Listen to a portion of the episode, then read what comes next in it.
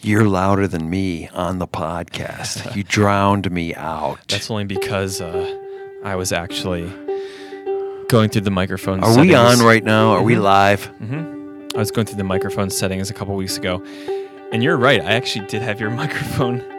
You had my mic turned down, didn't you, this whole time? Holsclaw never tried this stunt. Yeah. I just want a little more attention. Hey, maybe you have some mom issues. Oh, eh, I'm sure I do. Did your mom give you a lot of attention? Yeah. She's a great mom. She still's, Ah. she still's a great mom. Yeah, you have you have outstanding parents I can personally I attest. do. I'm pretty lucky. What were you doing this Sunday? Were you preaching? Ladies and gentlemen, oh, uh, wait, wait. Is this still in the banter stage of the podcast? Oh, yeah. Yeah. Because I do love good music. Uh, this weekend, um, this is going to blow your mind, but I was sick this weekend. Oh, wow. You never get sick. I had uh, a bad cold, a sore throat. Can you hear a little bit of the gruffle still in my throat? Yeah, yeah. You got some got some rocks in the back of your throat. I don't know if they're rocks, ladies and gentlemen. They might be rocks in my head, but not in my throat. But we need to get to the podcast. Ladies and gentlemen, here we are, Theology on Mission podcast. And uh, I have the topic for today. Are you ready, Mike? I'm ready for it. All right, listen to this. I love the way you're dimming the music just at the right time. Just takes a lot. Of I love that? Nailed it. All right, here's my proposed topic for today. In one sentence, Reformed soteriology. Be careful. Is inherently passive aggressive Ooh. in its modern individualistic expression. And let me change it now. I know, uh, The first first sentence I said was Reformed soteriology, and I made an overture to modern individualist expression. Really, what that is is evangelical soteriology, which is mostly Reformed soteriology, stripped of some of its Uh, historical roots. historical, broader theological underpinnings from medieval Geneva. Mm-hmm. That's where I'm residing with the Christian Reformed Church. That's why I said be careful. So again, evangelical soteriology, mostly reformed soteriology, mm-hmm. is inherently passive aggressive. And I believe by the way this this has a lot this explains a lot of what goes on in the whole uh, debates. Anytime there's a moral issue at stake between the progressives and say the neo-reform group this explains a lot. I think i've come up with an answer to a lot of our problems today in, in modern uh, evangelical reverb theology or reactions to the evangelical church. so here it goes. Here's here's how i want to say it we are always bouncing between extremes in the evangelical soteriological world. We see uh, sanctification happening primarily through, and this is kind of Luther, but it's also Calvin, the arrival at guilt, the failure to live up to God's laws or God's justice. And we then go to a place of grace Okay. by faith alone. Uh, you are forgiven now and loved. You are relieved from guilt. Problem solved. But then the problem is now what do we do? Where do we go from here? Well, we go back into trying to live up to some justice standard, some law, some achievement, and we soon fail all over again. Right. And what we get is this uh, rebound, this bouncing back and forth between extremes. It's either, oh, I am the worst person in the world. I deserve the justice of God. I deserve just uh, a punishment. I'm guilty. Ah, grace. But nothing ever happens in terms of the uh, shaping of our our soul, our our being, our character. So it just becomes an exchange, like a really quick exchange. Excuse me. Okay. I Cough button. Cough buttons to your left. Oh yeah, this was la- wasn't it the last podcast when It you was, had yeah, need for yeah. Mm-hmm. the cough button? We actually don't have a cough button, ladies and gentlemen. you just gave away the secret. My cough button is sliding as far away from the mic as possible. Let, us give it a try. Up. Yeah, effective. How'd that go? Great. so I feel guilty. I'm a worm. I'm totally depraved. And then I can turn to Jesus and receive his grace and his salvation. What's the what, what's the matter with that? Um, Well, uh, okay. The problem is, is uh, I'm I'm I'm actually checking this out with you. I'm glad to be in a conversation with somebody about this. But what I see in the younger, I can't really call them evangelicals, younger ex evangelicals, younger people seeking to follow Christ in the aftermath of the failure of evangelicalism Right. is they are either progressives where it's all grace, love. Sure. Love people well, give them grace. God's grace is sufficient. Um, they are loved, Right. but there's nothing, or there's little in the in the in the area of moral direction. Yes. Hold on one second.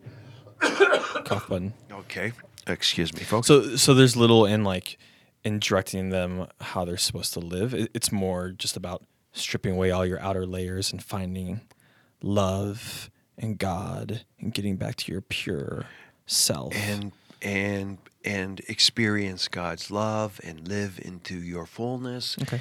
and all that. Um, whereas the opposite side is what I would call. I mean, there are there are various versions of kind of like a fundamentalism or a legalism or a guilt. I mean, I would say.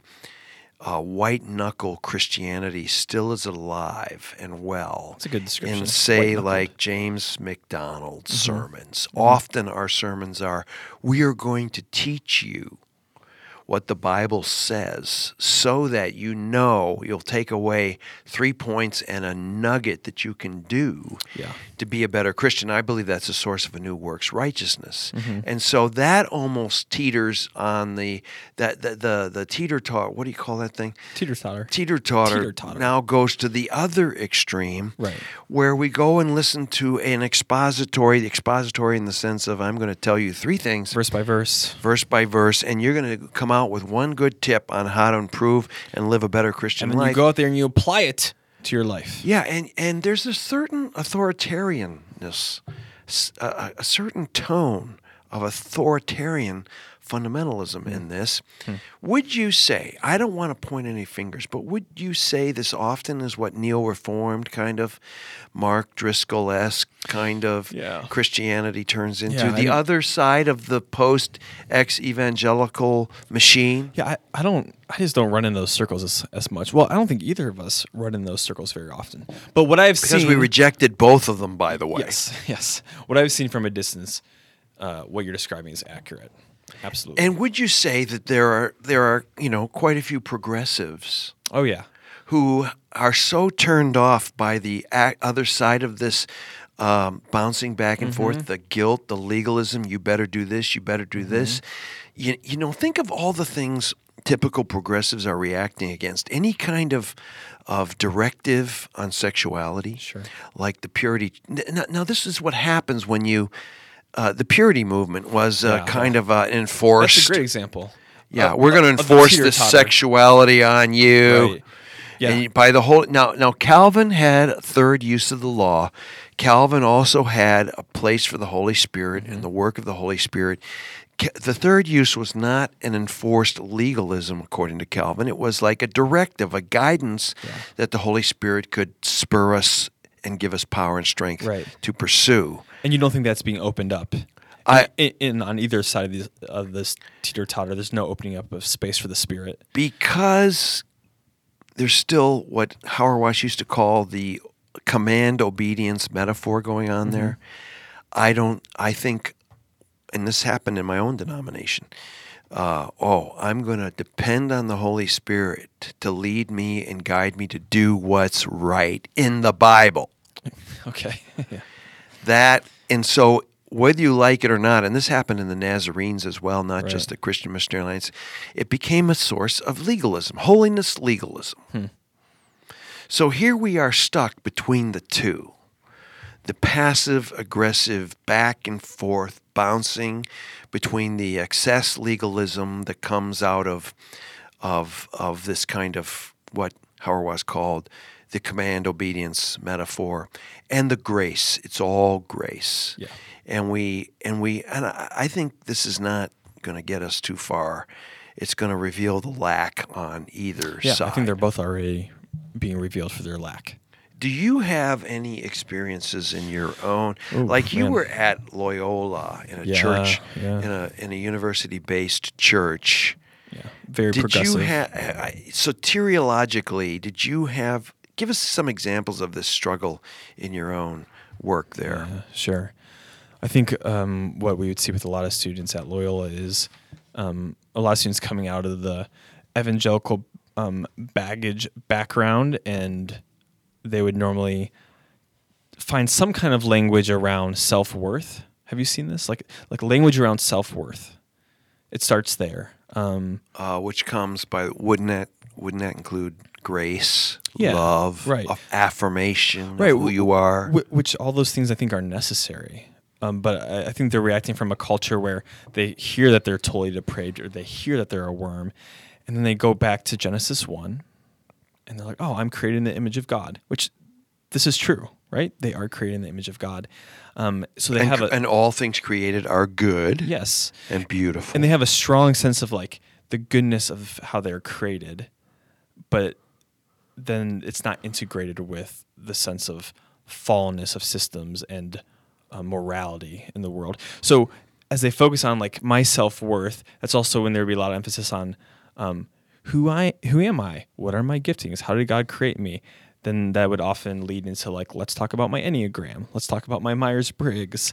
Um, if I can just strip away the layers of everything in my life that's hurt me, other whether that be like the church or my school or my parents, if I can just peel away all these things and get back to my inner core of who I am, of me as a good, un- unadulterated human, then I can be saved. Is that true? Because, uh, so by the way, we just want to say all these things are good. Uh, Yeah, Enneagram is absolutely. good. Sure. And uh, going deep and unwinding the stuff that's happened negatively or in Yes. sin or antagonism or Yeah. coercion or abuse and unwinding it and let it be forgiven and healed Please. is good. Uh, but the idea of arriving at a root core of who I am yeah. uh, apart from a narrative and and God working in and through people, I don't believe is possible. No, it's. It, it, I agree. It's impossible. So um, let me just try to summarize where I think we're at in the conversation and see if you can agree with my summary. Uh, it kind of goes like this: We in the post Willow Creek. By the way, Willow Creek had the same soteriological issues. Right. Oh my goodness, could we have a podcast on that? I mean, so, uh, but it's basically an outworking of evangelicalism turned into populist individualism. But having said that, we're kind of stuck in this world between, and I know, I know, I'm putting all you, please. Reformed folk. I feel like I'm going to get uh, castigated for s- putting people into into labels.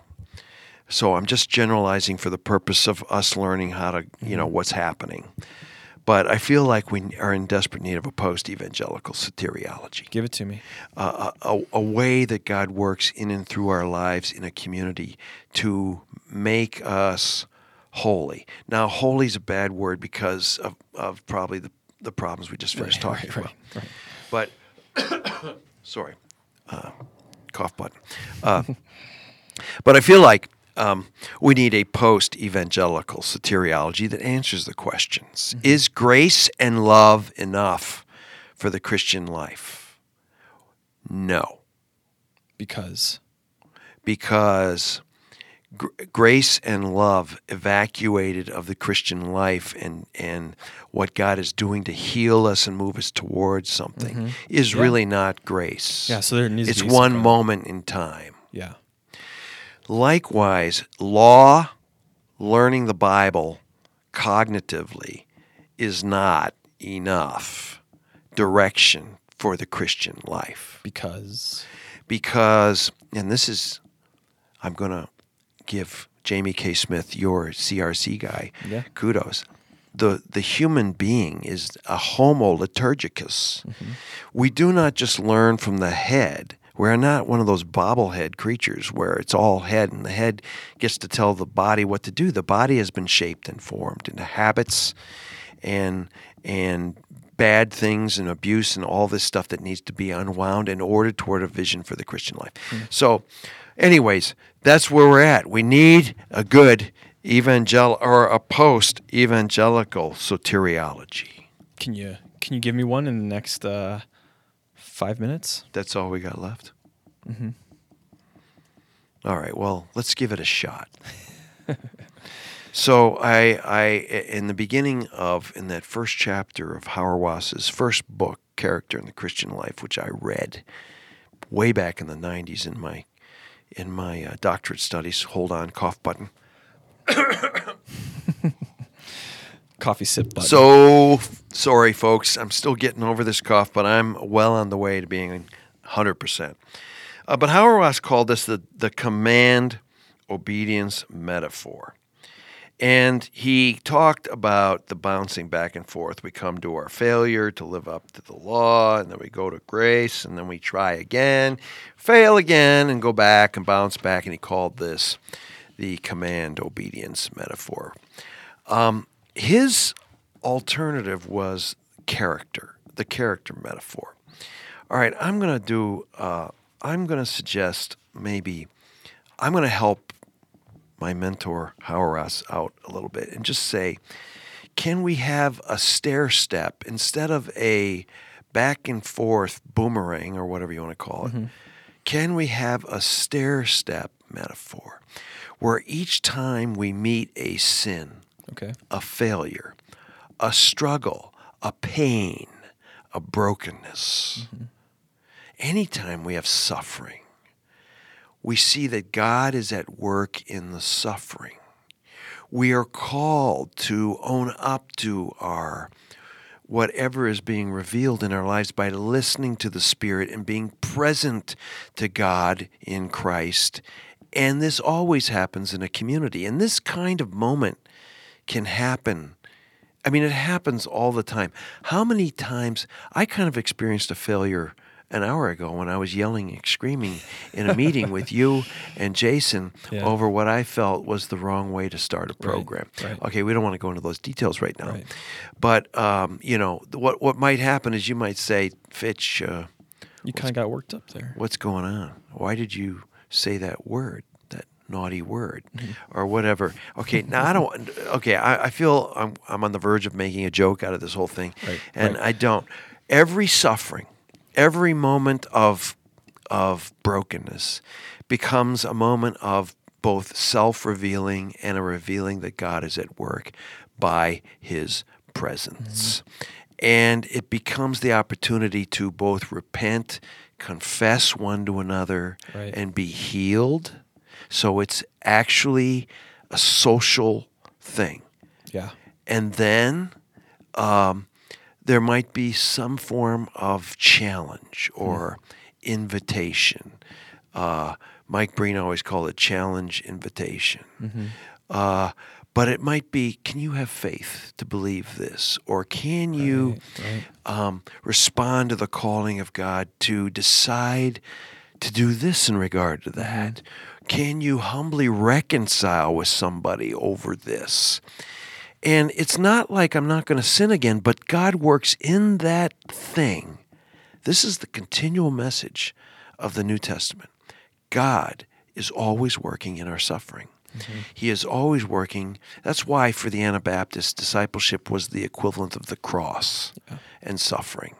Is excuse me, is this is how God works. So each each time we grow a little bit till the next time, and we grow, and it's and life is a series of steps and growth and progression over time. It's a so sanctification, in the words of the holiness movement, is a crisis, but it is also always pro progress.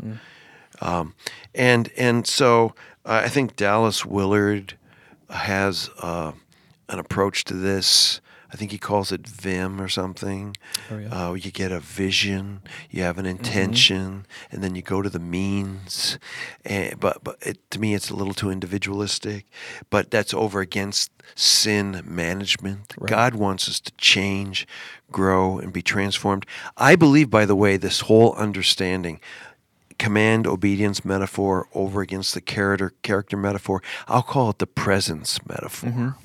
It's the Catholic sacramental approach, except the Catholics have kind of lost it in terms of seeing the sacraments more as kind of like this individual means of grace. Right. So, but but sacrament is about the presence of God in Christ and the means by which we engage. So reconciliation or penance is a sacrament. Uh, being with the poor, where we see ourselves and see so and learn the presence of Christ in the midst of brokenness. All of that is how God changes us moment. Uh, uh, sanctification moment by sanctification moment. So can you can you flesh this out for me? Mm-hmm. I'm going from the metaphor of command obedience to the metaphor of presence sacramental stair step approach. I think a big difference. I think a big difference between the two is the former is individualistic and the latter is in community. communal reconciliation is a communal Right. process. Eucharist is communal. Baptism, like the sacraments we talk about, are communal, and they Yes. require like being in a relationship with other people.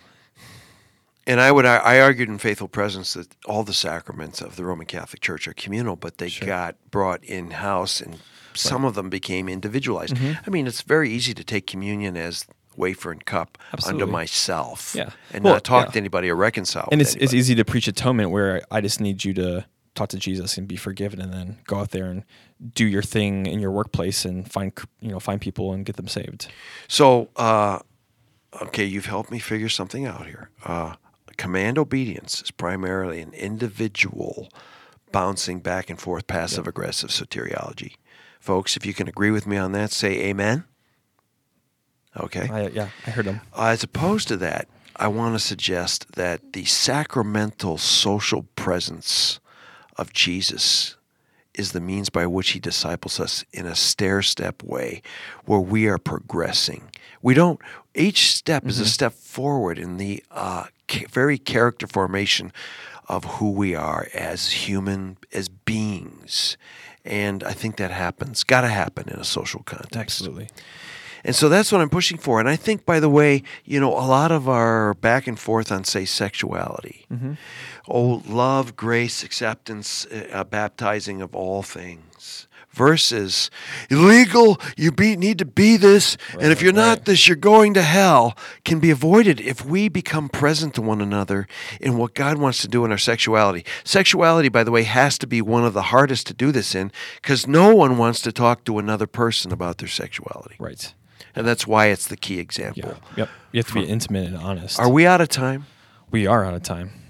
Ladies and gentlemen, I don't know if you got anywhere on this, but I did. And I want to argue that we can learn a lot. Uh, I would point you to Character uh, in the Christian Life by Stanley Hauerwas, that first chapter. It's a bit intense theologically, but I mean, I learned so much from reading that. You got another book, maybe? Well, you mentioned Willard. Do you have a favorite on Dallas Willard? Divine Con- Conspiracy. Divine it's kind of the go-to his magnus opus. Let's open up the space for God to work in our salvation and sanctification, as opposed to doing this reverb between all grace or all law. And if I've characterized anybody falsely in this uh, podcast, I hereby repent and I shall grow from it. It's a good word. All right. Anything else? That's it. If you got anything else you want to add, I know you're ready to do something else after this podcast. Yeah. You, you're sound, you're appearing am- a little anxious to get I'm off the I'm air. sorry. We're we're uh, we're getting ready to do another podcast. That- that's why. Ladies and gentlemen, uh, sometimes we do two podcasts in a row. Yep. Wow, that's Yep. a that's a confession. I hope you'll grow from. uh, Reggie Williams is coming to Northern in about five weeks. That's growing, so getting more and more people signing Reggie up. Williams, a, a a key black theologian coming from evangelical roots, Mm-hmm. uh, though he would not be a self-identified evangelical at all anymore, not like anymore. most, like a lot of us. Yes. I'm hanging on for dear life. Yeah. Uh, but he'll be here on the topic of social incarnational embodiment. Uh, what the black church can teach the rest of the church about mission. That is June Sixth to seventh. Six and seven. Thursday night and a Friday morning, we have a great breakfast where we have great conversation. I hope you'll turn out. You will not be disappointed. We're going to deal with a lot of issues that the church has got to figure out if we're going to go forward in mission. All right. Well, that ends our time together. That's Until next time, we don't have any Fitch versus Fitch. We don't have any Mm-hmm. books you're reading. Um, yeah. Well, we we do, we we have this book right here that I'm reading. We're going to do a podcast on the book. Uh, it's Chris Smith's book, uh, "How the Body of Christ Talks." I love this book, by the way. So we will see you until next time, and the next time will be a podcast by Chris Smith uh, on his new book. Yep. We look forward to hearing from you. Till next, and give us a give us a shout out. What do they Yeah. do? They they do reviews Yeah, on. give a review five stars. It has to be five stars. We no, it does take- not have to be five. star. Be authentic, dude. Give us. I want somebody out there to give us a two star because it'll fair. be good for our growth and our sanctification. All right. Until next time, ladies and gentlemen, it's over now for Theology on Mission podcast. This is Dave Fitch and Mike Moore. saying so long. Thanks for listening.